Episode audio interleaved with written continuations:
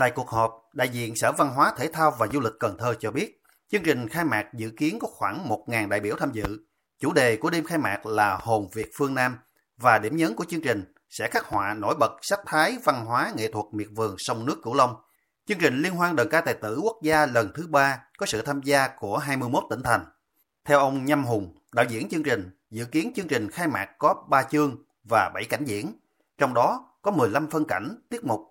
Chương trình sẽ sử dụng hòa quyện các sáng tác mới, bài bản về đờn ca tài tử, về bánh dân gian Nam Bộ, kết hợp ca khúc mang âm hưởng nhạc tài tử và dân ca Nam Bộ, cùng hình thức nghệ thuật phù hợp như kịch, múa, hoạt cảnh, tấu trống. Ngoài ra, sân khấu được thiết kế mang đậm nét đô thị sông nước Cần Thơ, hài hòa với đặc trưng miệt vườn Cửu Long.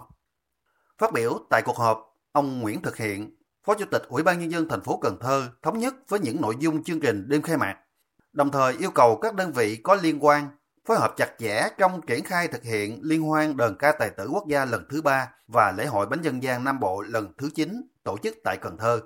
Phó Chủ tịch Ủy ban Nhân dân thành phố Cần Thơ Nguyễn Thực Hiện cho biết, việc tổ chức liên hoan đờn ca tài tử quốc gia lần thứ ba gắn với lễ hội bánh dân gian Nam Bộ cần phải tạo nét độc đáo, phong phú, sinh động, mang đậm nét đặc trưng đô thị sông nước, Cần Thơ.